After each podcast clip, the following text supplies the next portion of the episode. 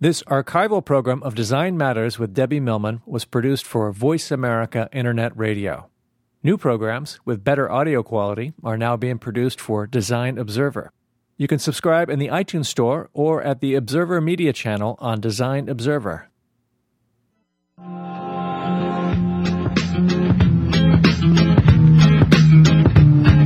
Welcome to Design Matters with Debbie Millman, the show that takes you inside the provocative and stimulating world of design and branding as it intersects with contemporary culture. Here's your host of Design Matters, Debbie Millman. Today is my 14th anniversary working at Sterling Brands. A lot has changed since my first day on the job, but one consistent thread has been my fascination with the mysterious connection that exists between consumers and the brands they buy.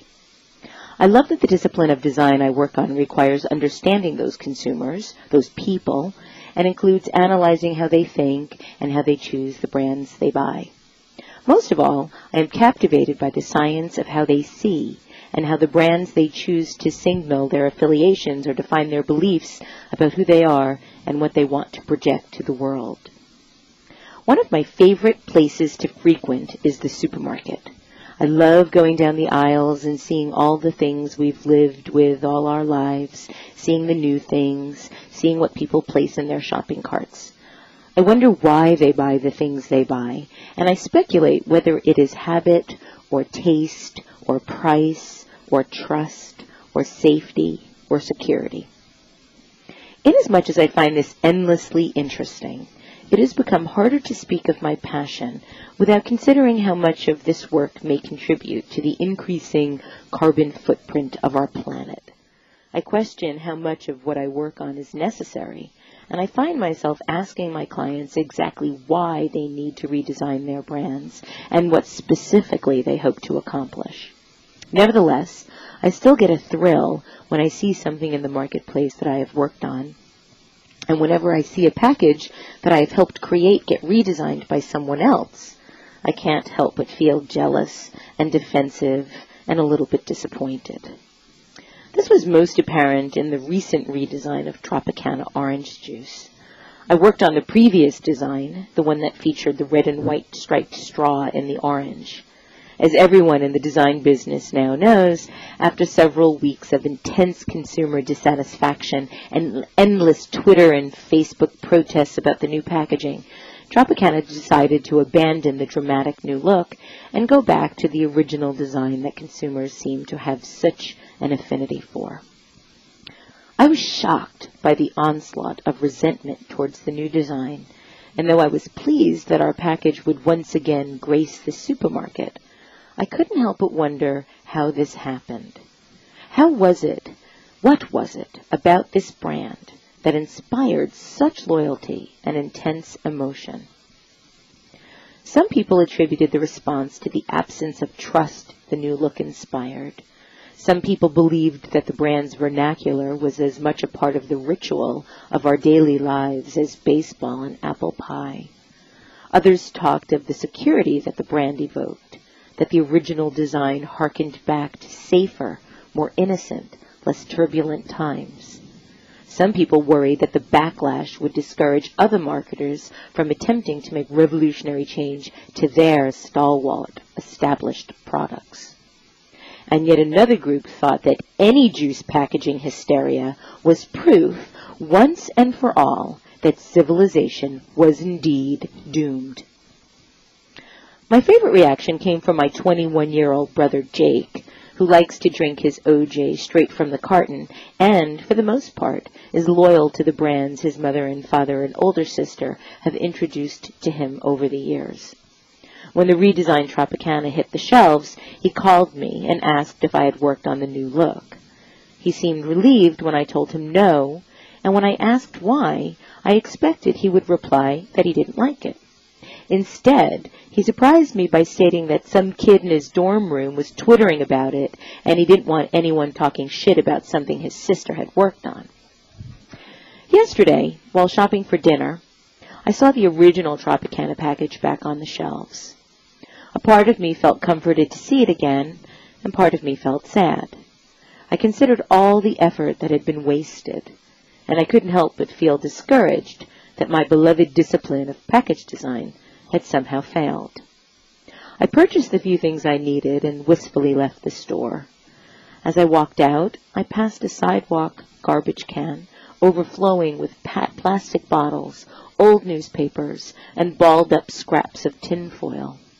And there, amidst the trash, poking up through a broken umbrella, a bluish green half-eaten sandwich, and Wednesday's New York Post was a dented, slightly dirty, empty carton of orange juice. Of course, it was Tropicana. Welcome to Design Matters with Debbie Millman. I am Debbie Millman, and my guest today is Allan Chochinov. Before we get started with our interview, please let me tell you a bit more about him. Allan Chochinov is a partner of Core 77, a New York-based design network serving a global community of designers and design enthusiasts. He is the editor-in-chief of Core77.com, the widely read design website, Coroflot.com, design job and portfolio site, and DesignDirectory.com, a design firm database. He teaches in the graduate departments of Pratt Institute and the School of Visual Arts in New York City and writes and lectures widely on the impact of design on contemporary culture. Welcome, Allan. Hey, Debbie. So Great. happy to be here. Oh, I'm so happy to have you here too. I've wanted you to be on the show for a long time. So I have lots and lots of questions for you today. But I'm going to start sort of old school design matters and ask you something that I don't know about you, uh, which is, and I couldn't find anything about your past beyond your most recent past on the internet, which I found highly suspect given that you are an internet entrepreneur. Right. So tell me about your very, very first creative memory. Oh, that's a good question.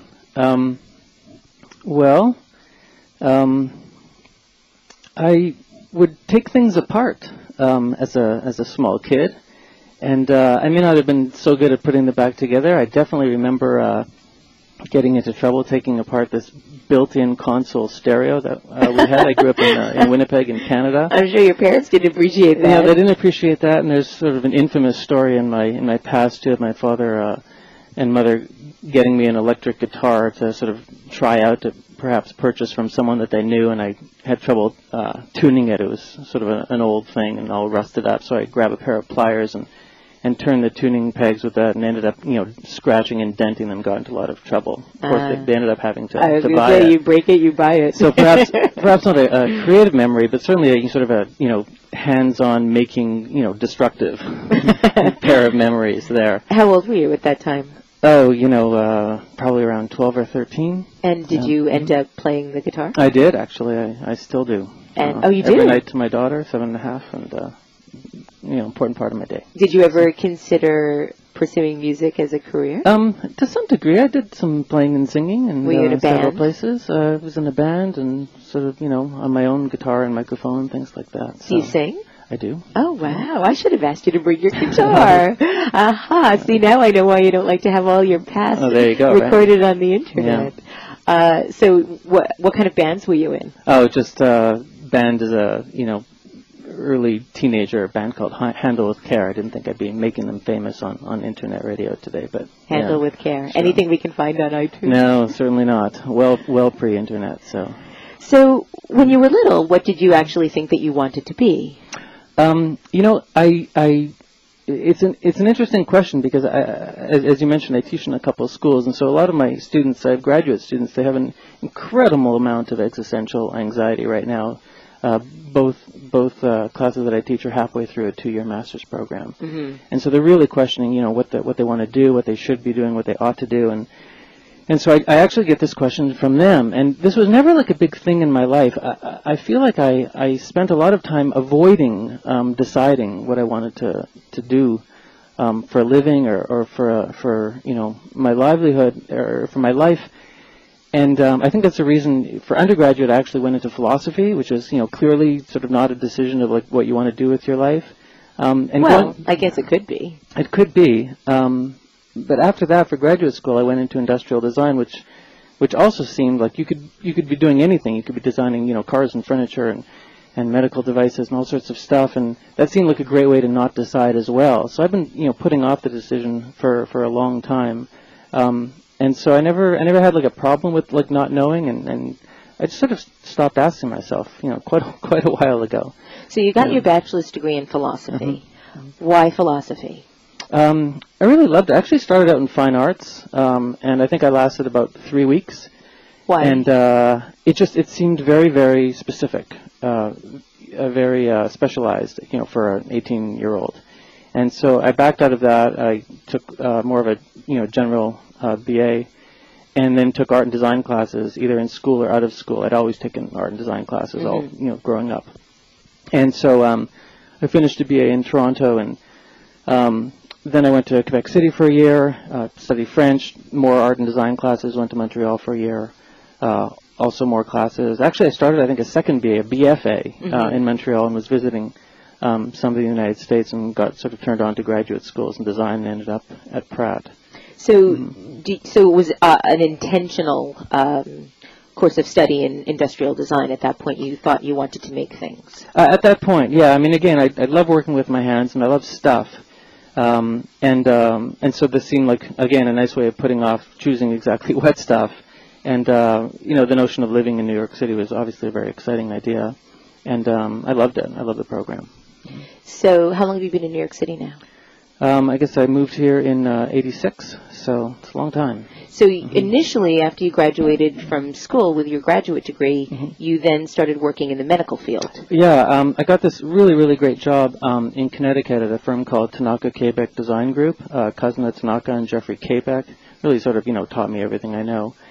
Um, and um, for my master's thesis, I had worked on a project to design stick-proof hypodermic needles uh, to prevent the transmission of HIV, mm-hmm. uh, which got me into like laboratory blood collection, phlebotomy, pretty you know hardcore stuff. Year and a half of, of research and study and design development, and and essentially made Jeff and Kazuna hire me after that because they were my off-campus thesis advisors. How did you make them hire you? I just you know I was very ins- insistent. I didn't have a lot of marketable skills. I had some experience in this field, and uh, and I just really wanted to be there. I loved the kind of stuff that they were doing.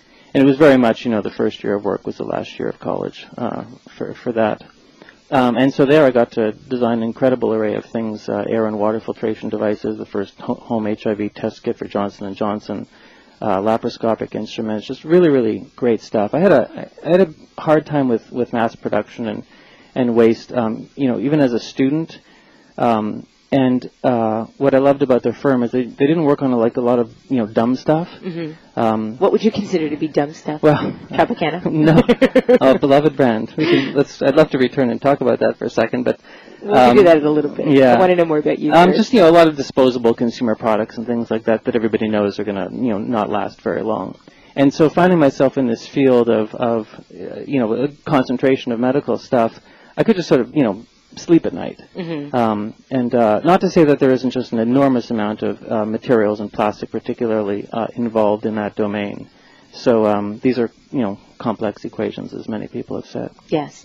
Um, mm-hmm. Before before we continue with your career, I want to go back uh, a few minutes. You were talking about your students, and they uh, have been asking you about jobs and what to expect. What what are you telling students now, your mm. students, about the job market? How do you, mm. how are you able to um, describe what you think they might be expecting out there? Um, I'm I'm actually super optimistic with them. I mean, you know, job market and economies aside, I cannot imagine a better time for design right now. and there's several several factors for that. One, we we just have incredibly powerful tools of creation, tools of dissemination. We have the internet, obviously, to to get things around and and to ask people for information, to answer questions about uh, just really anything, materials or processes or manufacturing or use or uh, ethnography, ergonomics, all this stuff. Um, and so the, we have like this great intersection between these tools of, of, of production and, and the tools of dissemination. But we also are living at a time when, and you know, I feel like sort of everyone's always said this, but like, you know, we need design so badly right now. Yes um, there are just so many seemingly intractable problems, and so that this this sort of crew of designers who are outgoing um, has a new set of, of mandates, a new set of imperatives of what they sort of need to do. This marries really well, frankly, with a lot of what comes out of a student's mouth in terms of wanting to create, um, you know, products and services that have more meaning, more resonance, more permanence. Uh, so in a way, all the stars have aligned. As depressing as you know, you, you could argue it sort of in a very depressing way. But I think the optimistic view is that we have everything that we need at a time when we need it most. Um, so to me, that this is really, really hopeful. Also, like I just, I like just totally believe in in students. Uh, I think that there are teachers to lose. Mm-hmm. Uh, design students will do amazing things, and uh, I never sort of worry about them. So I have this supreme belief um, uh, in in that sort of group of you know creative people, and uh, you know when they get to be professionals, then uh, some of the inevitable you know compromises um, start to set in. Hopefully not too many. Hopefully not too many. We Yeah. can talk about compromise as well in, in a little bit. Mm. But I guess, uh, given that you founded Coroflot and you are, um, I guess, for lack of a better way of putting it, surrounded by job opportunities in part of the work that you do, do you see a, a fundamental difference in the amount of jobs that are out there? Um, well, actually, we've seen a decrease in the amount of jobs that are out there. We've uh, certainly in touch with you know recruiters and other people in the creative job um, area.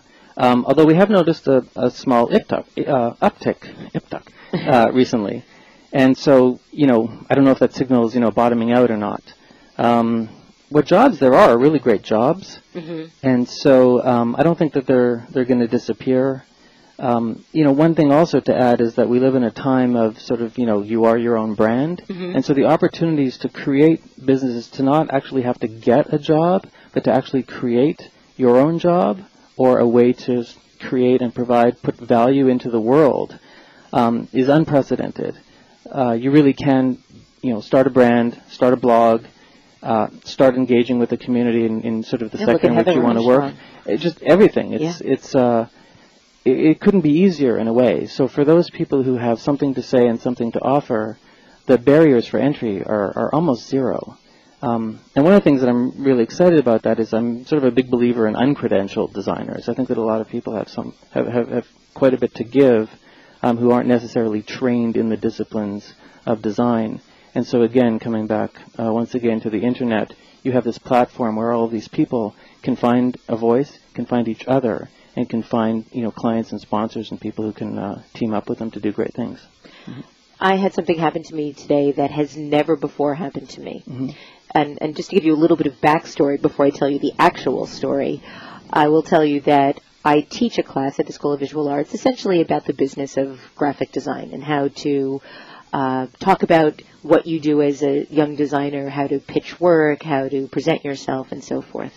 One of the things that I tell my my students over and over and over again is that you can't wait for something to happen to you. Mhm. You can't wait for an opportunity to come your way. You have to actively go out and look for those things, Yeah. and that might also include making things like cold calls. And they're always terrified by this. They're terrified about speaking about Mhm. themselves. They're terrified about Mhm. making calls. Mhm. So today here I am at my desk preparing for the show. My phone rings. I pick it up, and it's a young woman from Pittsburgh cold calling me. a student from Pittsburgh cold calling me, asking me if there are any jobs out there hmm at, at, here at Sterling that I could help her get. Right. And unfortunately, at the moment, there aren't any. Uh, It sounds was- like a euphemism, but maybe true here. Yeah. but I was so Mm-hmm. shocked at the idea of somebody doing that. Mhm. And she said that I, so of course I had to ask her about it. You know, Uh-huh. why are you, are you cold calling? Is this part of a much bigger campaign? And she said that she's had a very hard time finding any opportunities. Mm-hmm. So she decided that she was going to decide what opportunities she wanted to go after and then And she would try to make those things Yeah. Mm-hmm. happen. So, uh, you know, the very first job that comes along, you know, I have to give her. For sure. yeah. Absolutely. Uh, I don't have a lot of canned lectures that I do as a, as a teacher, but I do have a couple, and one of them actually I just gave a couple weeks ago, which is how to um, how to make these cold calls and sort of mag- Oh, magic questions good. to ask to ask these people uh, when you when you have no business asking them anything. And so one of them is, you know, what are the biggest issues going on in your industry right now? What are the periodicals that read that people in your field read? Mm-hmm. Uh, who are the biggest players and what do they fight about? What keeps you up at night? So I give them sort of this, you know, magic list of questions. And of course, after three or four phone calls, it's easier for them. They become, you know, a little bit more conversant. Um, but your situation, I think, is is really wonderful, and and she's obviously, you know, she's persuaded you so that you're actually going to Absolutely. look, look for something. my students ask me about this kind of stuff all the time. You know, who should I work for? Should it be a small consultancy, a large consultancy, an in-house design firm? And I, you know, like, and I said, you know, you have one job. Your job is to find like, you know, the most amazing people doing the most amazing things, and and make them hire you. Right. You know, harking back to my reference to Yes. Tanaka Kapec. Yes, Yeah. you'll have to come and guest lecture for my students as Would well. love to. But you were talking about creating your own job, and clearly you are a walking billboard for someone who is an entrepreneur who has created his own job, who's really created a career uh, and and forged a path for for many with what you've done. So tell me a little bit about how you went from working creating industrial design in the medical field to creating Core 77. Well, Core 77 was founded by my, my two partners, Stu Constantine and Eric Ludlum, uh, when they were master's students in 1995. All the credit goes to them. Um, they did it as a as a project. They wanted to make a, they wanted to make internet buttons, essentially, an interactive you know website. It was 1995. The World Wide Web was two two years old. Um, and they thought that they might do something for uh, industrial design students. There was a handbook for industrial design students that they used as source material. Uh, they could type in. There were links to other schools and you know tips and tricks on model making and you know where the art and design stores were and uh, and they you know put it on the internet and people started linking back to them and they linked to them and it was Ah, became like this thing. Yeah, days. yeah, it was very very innocent. and so uh, I met Stu and Eric um, when I came back. I had graduated um, several years earlier. When I was coming back to teach, actually, when I first started teaching at Pratt, they were leaving as students. And uh, this website, Core 77, um, seemed to be a very interesting thing, and the internet, you know, sort of intrigued and mystified, uh, you know, the powers that be. And so uh, Pratt decided to incubate them, give them an office uh, in the engineering building. Uh, and at the time, they actually designed the first Pratt.edu website, which I always tease them about because you know the only the latest wholesale redesign uh, from a couple years ago was done by Pentagram. So I tease them that Pratt literally had to hire Pentagram to like beat their design from from 1995 or 1996. Um, and so they were in this building, and uh, everyone would hang out in their office, in the Core 77 office. And in those days, I was teaching a full day, and so I would go and uh, hang out there at lunch and like learn a little HTML, and I wrote some product reviews for them, and the thing just sort of grew and grew and grew. Um, but it was a hobby. They were making money. There was no commerce on the internet, as you'll recall, and they were making money like everyone was, designing websites for other people. right. And so um, uh, ultimately, Stu and Eric um, got other other jobs, um, but kept the, the the site going. Um, I started doing a bunch of consulting work for Herman Miller that involved some electronic tools ultimately, and um, and asked Eric if he wanted to to help me out, and that, that stuff did very well. And then um, business picked up, the sites picked up, and then uh, ultimately Stu and Eric and I formed a new partnership, and then things just really sort of um, exploded. The internet, frankly, exploded, and, and and I think a consciousness of design, the design community, really really increased. Um, and so it's been uh, it's been a pretty you know wild ride um, since those days. Uh, you know, Stu and Eric always joke that never in their wildest dreams would they, could they imagine that back in 1995 that this would actually be their you know careers and livelihoods. So the three of you are still working together and Yes, yes. doing this all together. Uh-huh. Mhm. And are you a partner now as well? Yes, yes. Oh, good, Yeah. good, good. um, we have two callers lined up for you. So we have the first, uh, Gregory from New Jersey. Gregory, thank you for calling Design Matters. Hi, Debbie. I missed you these last few weeks. I missed you too. Um, hi, Allan. Hey, how you doing? Good. Um, I, I have a question. It's kind of twofold. Um, since you are a teacher and you, you have students, um, have you? Well, first of all, have you have you had some of the same students uh, for a few years? Have you have you kept in contact with somebody you might have had a few years ago but hasn't finished school yet? Um, I'm not certain I'm, I'm clear on the question. I, I In other words, is it have you taught um, the same student over a period of a few years? Have you seen those students, or you- it's just one class? Uh, no, typically I'll teach like a, a year. Um, I used to teach sophomore studio undergraduate, and that was really an amazing thing because you you get these students as they came in as you know 19 year olds and and then see them leave at the end, and uh, there's incredible you know changes that happen between you know 19 and 22 years old. One certainly one of the great gratifications of of being a teacher is seeing students you know at the beginning and then at the end. Um, I have the great fortune of of keeping in touch with you know several students over the years. It's been a lot So- of years too. So, seeing your students now, um, have you have you seen any kind of attitude change as they've watched sort of the global economic disaster um, and how that's going to affect their future? Um, I'm not sure that it's exactly uh, sunk in quite yet. Um, as I well, probably for me and for them, um, the uh, the current students are just so, you know, their attention is so eclipsed by um, what am I going to do next, and all they hear, you know, uh, in the news, if they can find a moment to to register the news, is, is how bad things are. Again, giving greater urgency to this notion that you have to sort of go out and make something of value Right. yourself.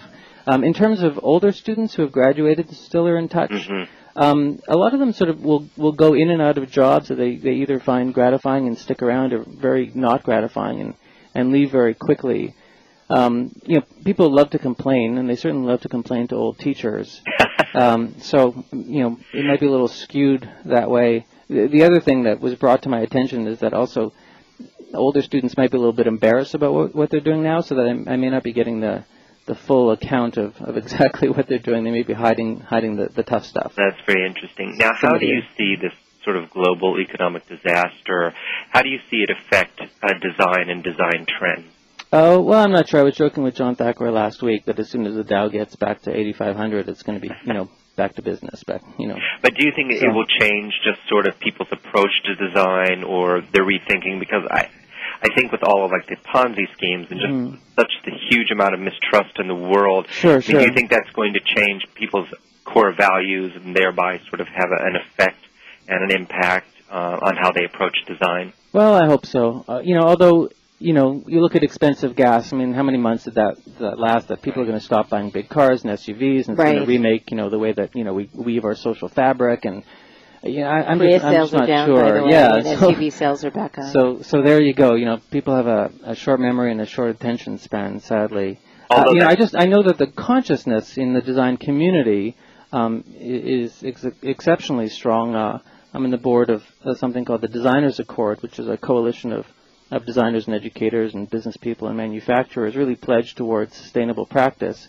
And so um, that initiative is all about trying to um, get sort of the, the prime movers, the first movers of the creation of, of uh, goods and services to uh, to be better, to behave themselves, to, to talk to you know each and every client about issues of sustainability, to share their best practices and and maybe even some horror stories with each other, so that we can all do better as sort of the creators of this stuff. That said, you know, similar to architecture, we know that a lot of the stuff, certainly most of the stuff that makes it into our world is, is you know, like you know, like there wouldn't be an architect involved, you know, in a lot of architecture. There would be developers, you know, principally. Same thing in in design that there may not necessarily be a, an industrial designer involved in products versus you know a manufacturer or, or simply a factory. Right. I mean, it goes back to sort of that whole Tropicana thing, where um, it, it's such a it's such a, a bellwether indicator of how strongly people really do feel and how much they need that comfort and that trust. And so, um, I, I think that's been such a perfect example of what not to do, I, not as designers, but as corporations when they go to redesign or think about it, really what never to do again. Yeah, well, maybe Debbie, you want to chime in here. I mean, to me, like there- there are some some things that maybe you know hands off. Perhaps the lesson here is that there's just there there doesn't need to be this constant imperative to like crank out new stuff. Of Right, course, if you you know if you talk to any economist, of course there's a constant imperative to crank out stuff. That's how the world goes Right, round. and- so and- there's a real tension here. Mm-hmm. well, thank you for calling, Gregory. Thank you. Thanks. Um, I want to get back to uh, what is called planned obsolescence Mm. and, and being forced to crank new things out, but we do have another caller on the line, and I don't want to keep her waiting anymore. Nicole from New York City, thank you for calling Design Matters. Hi, Debbie. How are you? Good, thank you. Hi, Allan. Hey, Nicole. I have a pretty easy question, I think. um, I'm just curious, how do you decide which content to include on Core 77? Is it stuff that you have firsthand experience using, or is it things that you, you know, love? Or I'm just curious what your approach is. Uh, well, actually, it's a great question, and it comes up um, all the time. You know, from from people like you, and, and also internally. Um, and and often we, it, it starts to resonate through the comments. You know, we'll we'll blog something that we think is really you know dumb and amazing and wonderful. Let's say. Right. Um, uh, you need an example here. Well, this is from a few years ago, but you know those CD cases, the plastic CD cases with the spindle down them. Unfortunately, we, yeah, yeah, there you go. And so you know somebody had made a a, a bagel carrier out of this. um, so you know pretty ingenious. I think I, I think we even picked it up from from another site, and and so people would go crazy on this kind of thing, um, and email us saying, "I can't believe you know Core 77, uh, you know." is endorsing this product. You know, this is more solid waste. What are you doing? Um, or like an electric, you know, toilet paper dispenser that somebody like you know built um, this motorized thing, and and they'll they'll they'll just really give us a hard time. And I think that uh, you know we put things on the on the blog because we think that they're like remarkable in the true sense of like remarking on them.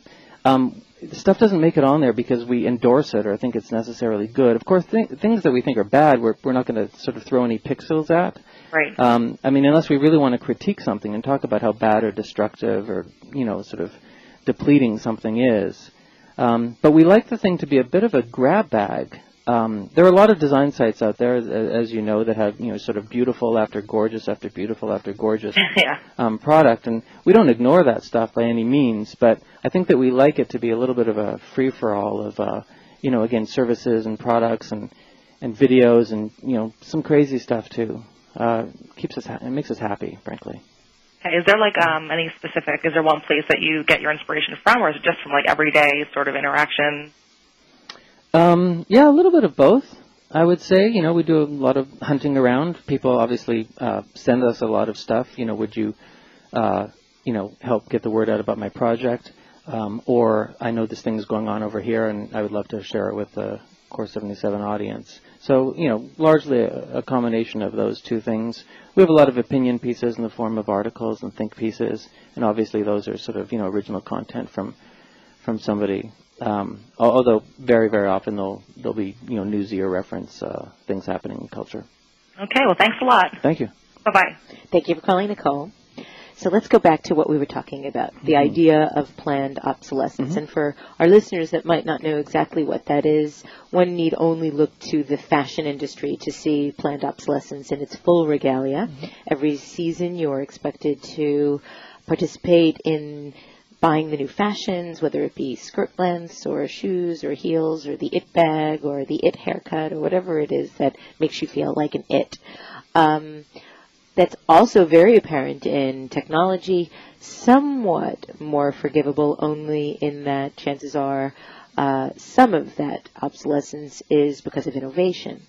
Uh, but how, as designers, should we be helping navigate the consumer through this planned obsolescence? Yeah, this is this seems to be you know really a, critical question at this juncture, and I think that you touch on really the two factors. One is is a fashion question, is that it seems you know human nature you know we love things that are novel, we love things that are new, um, and that this idea of, of, a new skin to something mm-hmm. um, it, it, becomes very important in, in, sort of one of the, the movers of industrial design. In fact, there's a derogatory term um, for uh, what what the industry calls styling, mm-hmm. which is called a skin job. He's like, oh, what are you working on? It's like, oh, a new MP3 player, really? And they're like, yeah, it's just a skin job.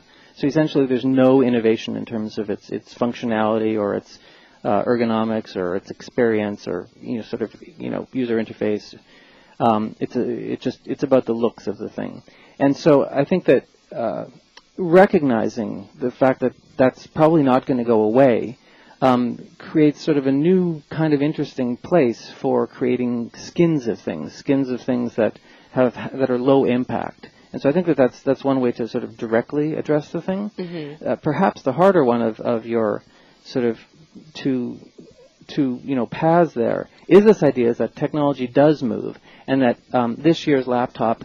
Um, well, you could argue against this, I suppose, but the point I was going to make is that this year's laptop actually is better than the laptop right. from two years ago. Mm-hmm. The counter argument is that you know, you know, they were both plenty powerful, and anything you need to do on a laptop, you know, last year's is just fine.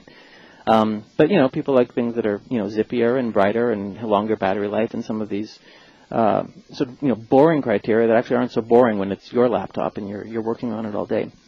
So the idea of, of, of sort of embodying, of actualizing this new technology um, you know, in the case of a laptop, let's say every 18 months, um, is a reality. um, to to grapple with. And so I think you know designers have a few um, tools, a few tricks up their up their sleeve. Uh, one of them is to make things uh, designed for disassembly, and so that we can actually take these apart, uh, these these products apart, and and uh, and reclaim the materials.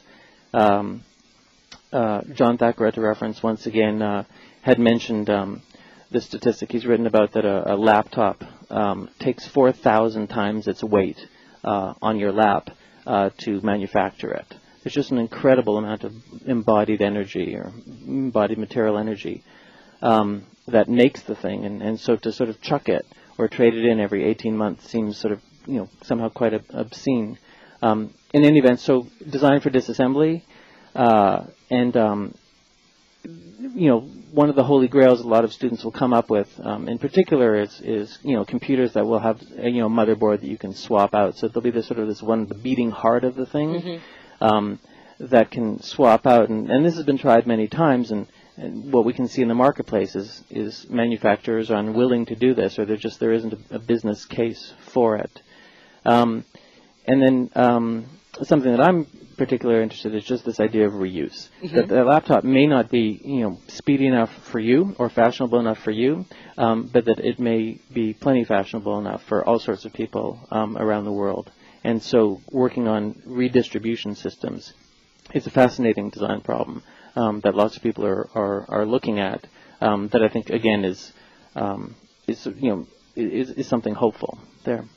Now, I, I read re- a recent interview uh, that you did with Steve Heller on the AIGA Voice website, mm-hmm. and he was uh, talking to you about how you work with your students to address some of these issues. And uh, I understand now that you require your students to answer why at nearly every stage of the design process, and you urge them to avoid indulging in the typical trappings of consumer culture. my own words again. so, um, so a couple of questions here. What would you consider to be the trappings of consumer culture? And how do you urge them to avoid indulging in these trappings? And are they willingly going along with, with that, or are they fighting you for with that? Um, Three questions there. Sorry about uh, that. No, that's okay. Uh, I think they're actually pretty easy to answer. I, you know, the, the, students really answer it themselves. You know, one could argue that they come in, you know, with the switch off, maybe. Uh, but graduate students, the switch is, you know, almost on. Um, but once once you turn the switch on, you sensitize them to sort of the consequences of, of what they're doing um, you know, Paul Hawken talks about like, you know, once you see, you can't unsee. Mm-hmm. And so there's very, very little argument. Um, I was at a, a design get together recently and somebody had stood up and said, you know, we need experts to show us the way. And I just, I kind of lost it. And I said, you know, we don't need experts. I mean, of course we do need some experts, but not for what he was talking about. And, and I just sort of, you know, look, looked the group, looked at the group and said, you know, you know when you're making garbage. So you don't need an expert to tell you when you're making garbage. You know.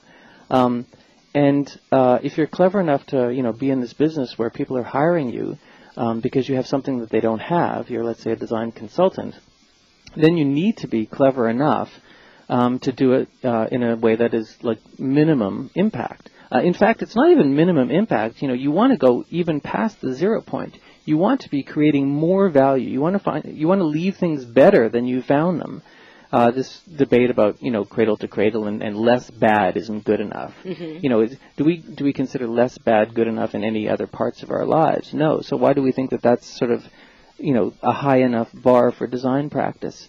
So that ideally, if you're really really good at design, you're actually creating worth, you're creating value, um, and uh, you know to be kind of brutal about it, if you're not that good, you kind of got to get out of the business because the consequences of mass production are really extreme. I don't think any of us need to sort of argue that. Right. Um, and so you got to be really, really good at it.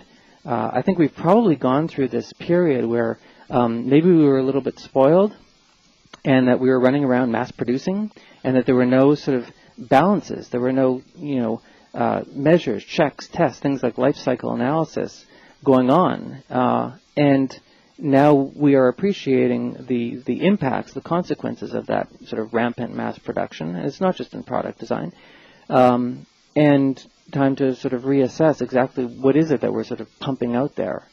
And, uh, and this goes for, I think, everything communication, advertising, graphic design campaigns, just all of it. Uh, you know, designers across the board are in the persuasion business, one could argue.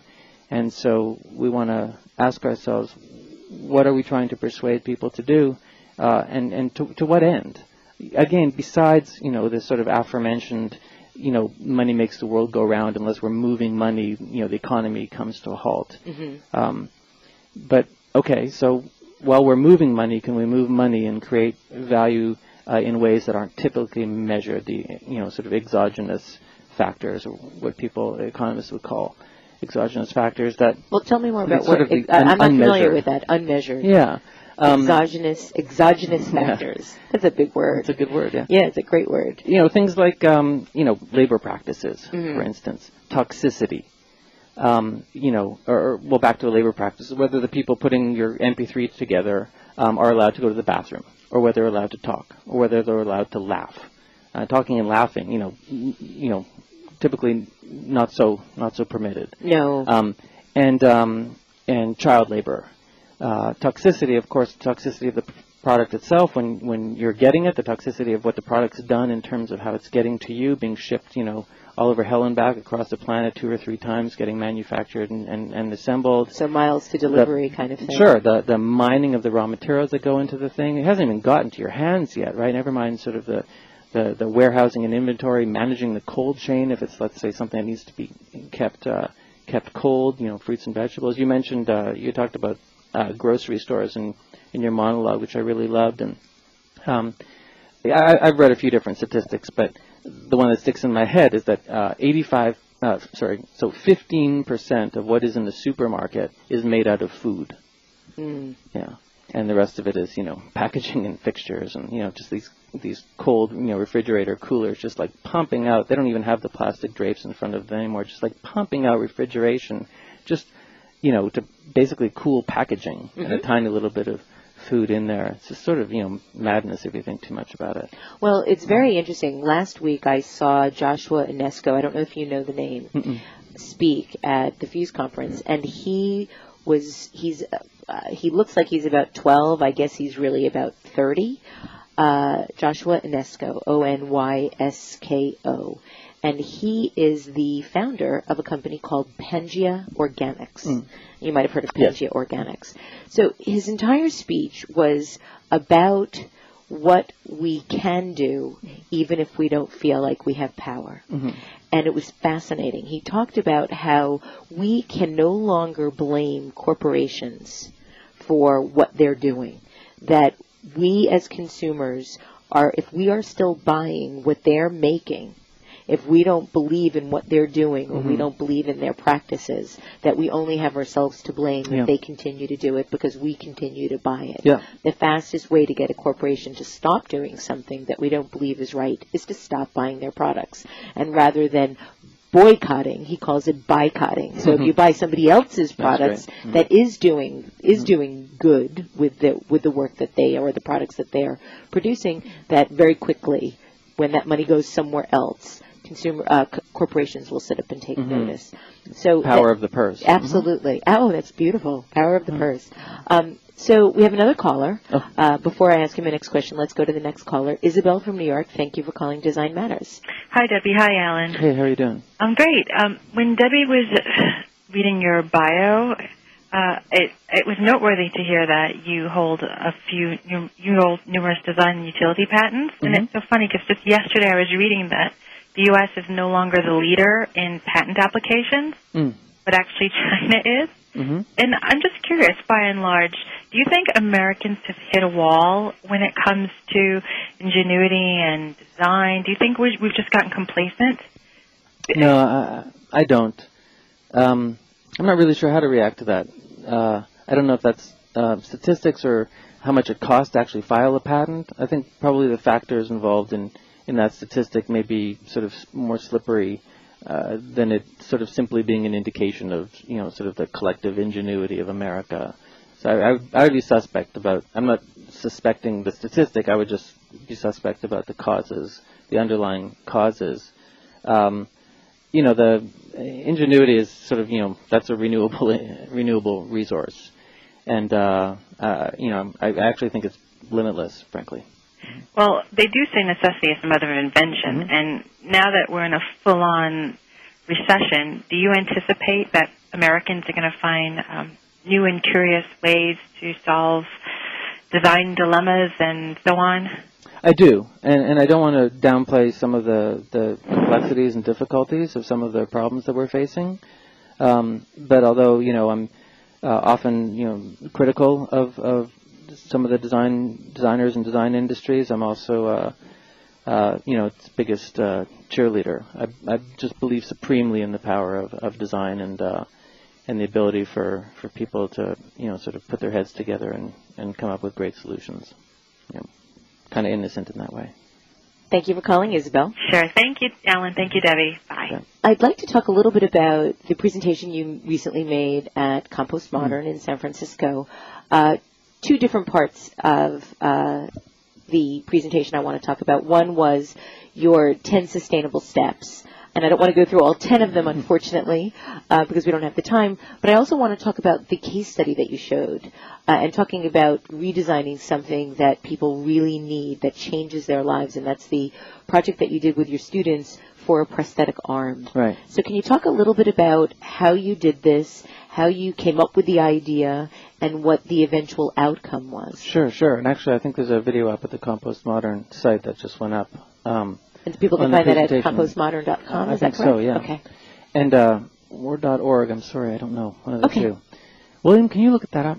Sure, I'll look it up while, while you're talking. Um, well, you know, this uh, this start, I'm always on the lookout for, for some juicy uh, design problems for upcoming students. It was it was really last May. I was participating in a Philip Johnson Glasshouse conversation uh, organized by uh, Dorothy Dunn, and uh, one of the other people um, in that conversation uh, was Frank Wilson, who who wrote a, a really great book called The Hand, um, and who had told me about a, a project he was working on. Uh, it was a project through DARPA um, to redesign a prosthetic uh, limb, and uh, really, you know, for, for the military. And it was halfway through. It's a four-year project.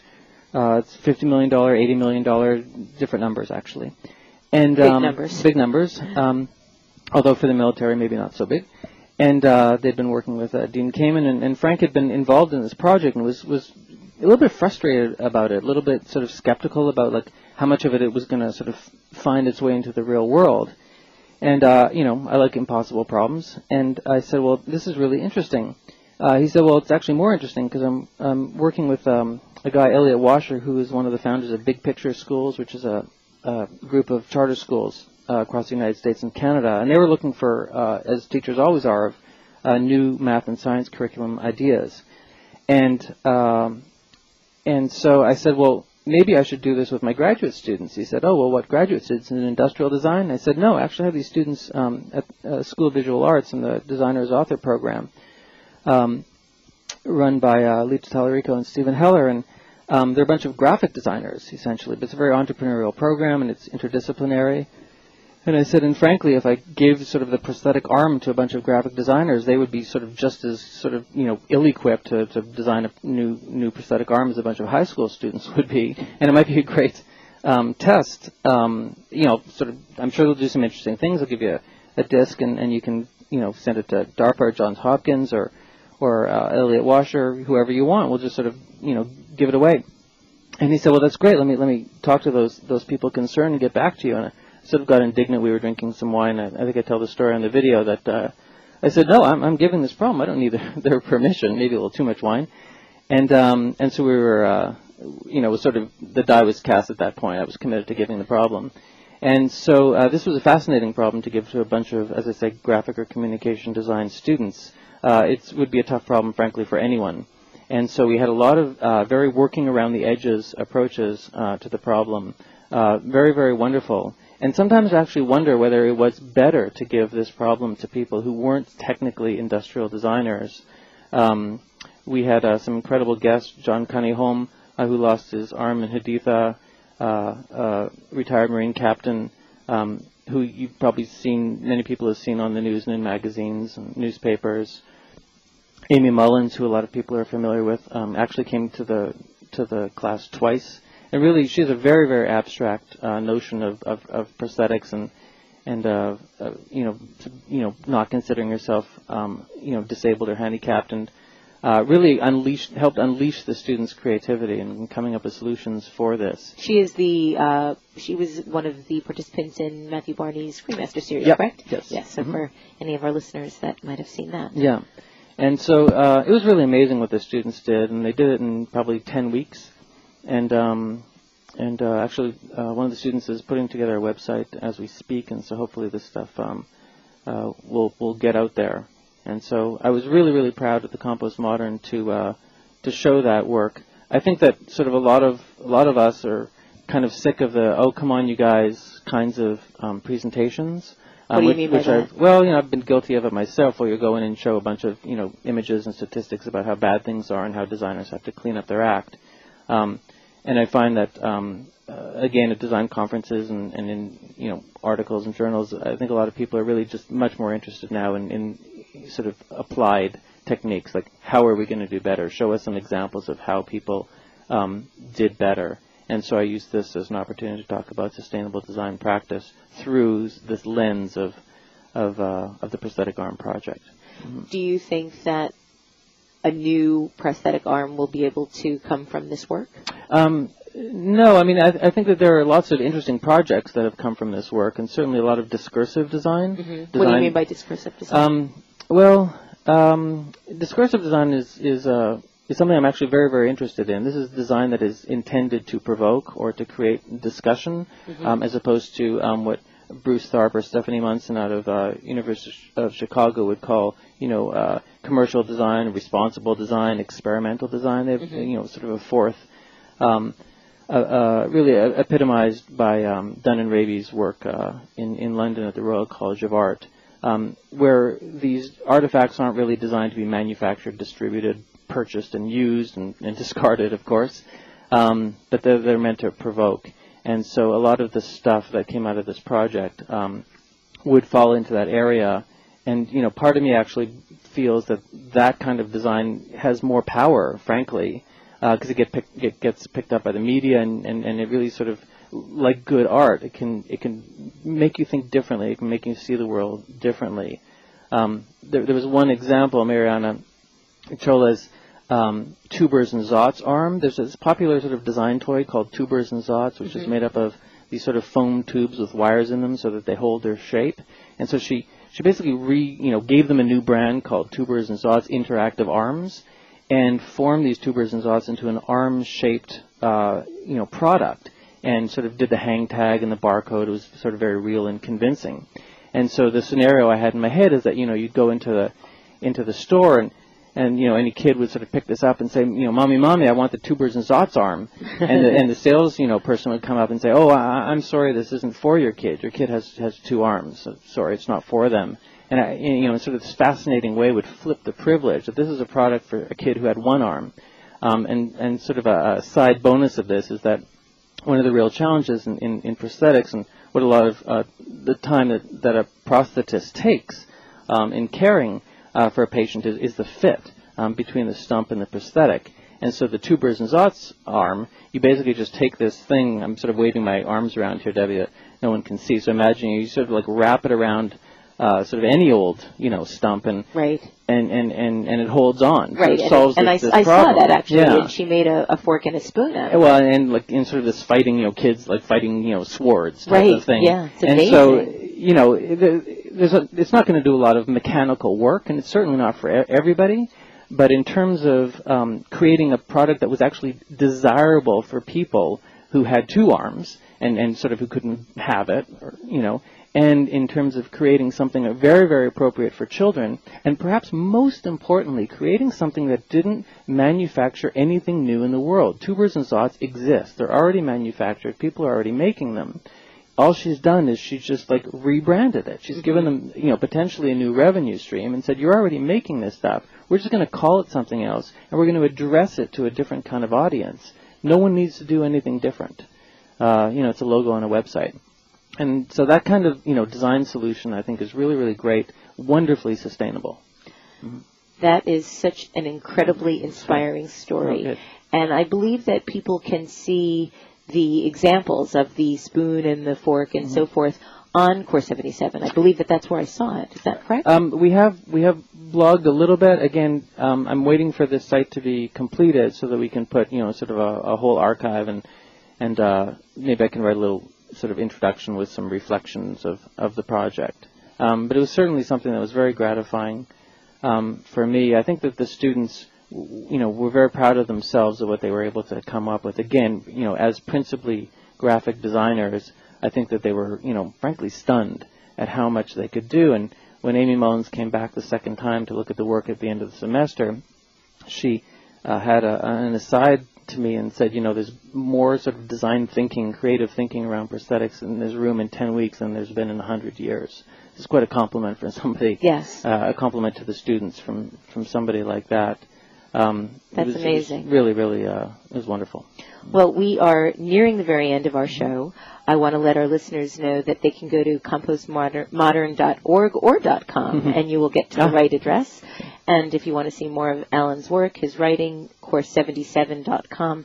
My last question for you, Allan, is in our research we found a quote that you are terrified of the internet. Ah, yeah. And given that you do so much of your work online, I was wondering why are you so terrified of the internet? Yeah, I'm wondering if it's time to sort of give that up. I, I, I feel certainly, you know, most people think that it's this very temporal or temporary, ephemeral medium that it sort of comes and goes, and Mm-hmm. and I think deep down I really understand or, or I believe, uh, I don't think erroneously, but I believe that it is the most permanent creation um, in human history. Mm. Google has and that very everything good memory. that's in there. um, so I'm very pleased that you weren't actually able to find a lot of earlier uh, bio on me.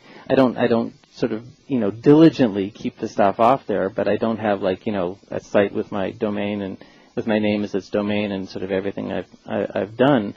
Um, I marvel at people who do that stuff. Um, but, you know, I, I probably need to face facts here and, and, and the reality of what's coming up. And I suppose if, you know, you want to share some of the things that you're excited about, and, and again, you know, as a as a you know a, a partner of Core 77 and as a teacher of design, if I want to get help get the good stuff out there, um, I should probably uh, you know put it on the internet. Well, thank you, Allan. It's been an honor to have you on the show Thanks today. so much. I'm thrilled to be here. Thank you. I'd also like to thank the staff of my partners at Sterling Brands, especially Lisa Grant and Jen Simon, my chief researcher. Joining me next week for our 99th broadcast is film director Gary Hustwit. So more talk about stuff. Thank you for listening, and remember, we can talk about making a difference, we could make a difference, or we can do both. I am Debbie Millman, and I look forward to talking with you next week.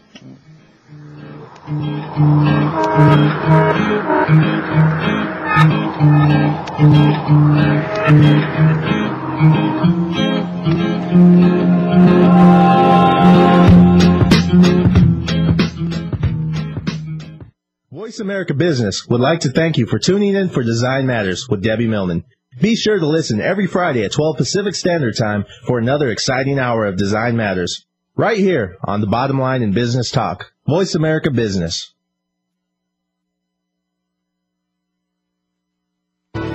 Thanks again for listening to the preceding program brought to you on the Voice America Business Channel. For more information about our network and to check out additional show hosts and topics of interest, please visit voiceamericabusiness.com.